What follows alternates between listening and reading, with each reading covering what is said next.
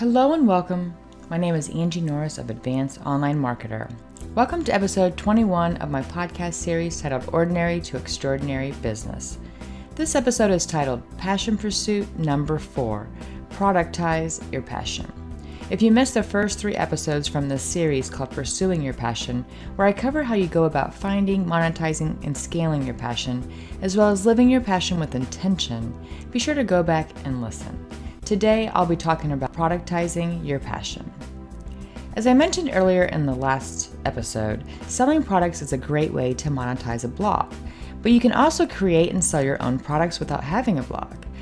Ideally, you should have some access to an interested audience of people to buy your products, but even if you don't, you can still benefit by creating one.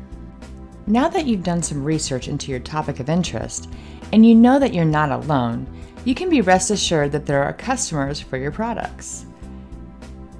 Ebooks are a great way to share your knowledge about a topic easily and independently. Typically, ebooks aren't expected to be hundreds of pages long, which can make them easier to write than a novel. The length isn't as important as the quality of information, but it should be more than just a few pages to make sure the buyers of it feel they've gotten their money's worth. As you know, many people purchase and read ebooks, like you've probably done in the past, on their computers, smartphones, tablets, or on a regular basis. The key is to ensure that the information being provided is valuable. Even if you're writing on a topic that you're very knowledgeable about, do some research to make the book the best it can be. Video courses. If you prefer talking to writing, a video course is another way to monetize your passion. All you need to do is have a camera that can shoot video, a tripod, and an easy video editing program. Most computers, both Mac and PC, usually come with some basic video editing programs. Macs come with iMovie and PCs usually come with Windows Movie Maker. However, if your computer doesn't have either, you can always download Camtasia that works on both operating systems. You can download a trial to practice and then upgrade later.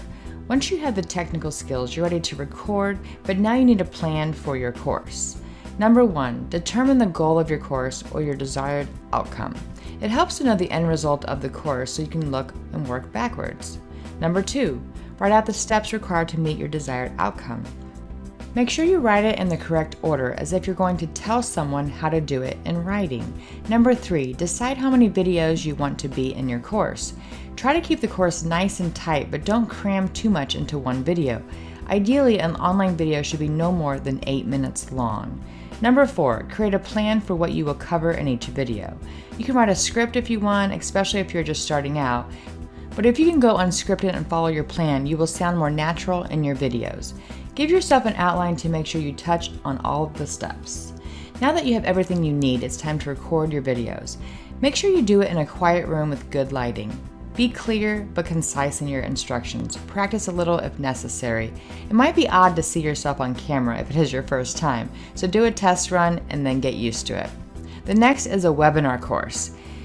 If you don't have a video camera or don't want to be on camera, you can do a webinar course that doesn't require that you are on camera in person. You will need to provide your voice and expertise, and that's it.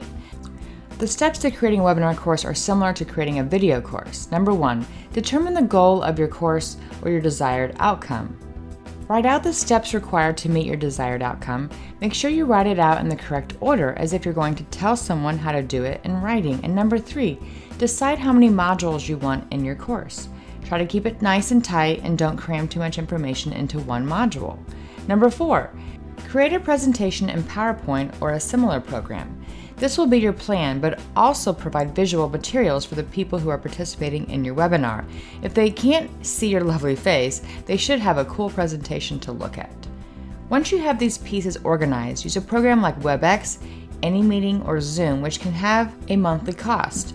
Most have free options which have limitations and may work when you're just starting out. If you're unsure how your product should look, do a web search for others that are similar to what you'd like to create.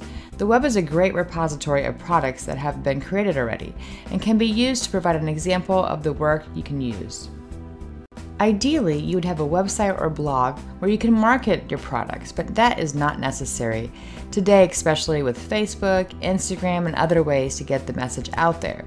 There are online marketplaces like ClickBank and PayDotCom where individuals can sell information products that they create. There are pros and cons to all marketplaces, so do your research and make sure you read the fine print carefully.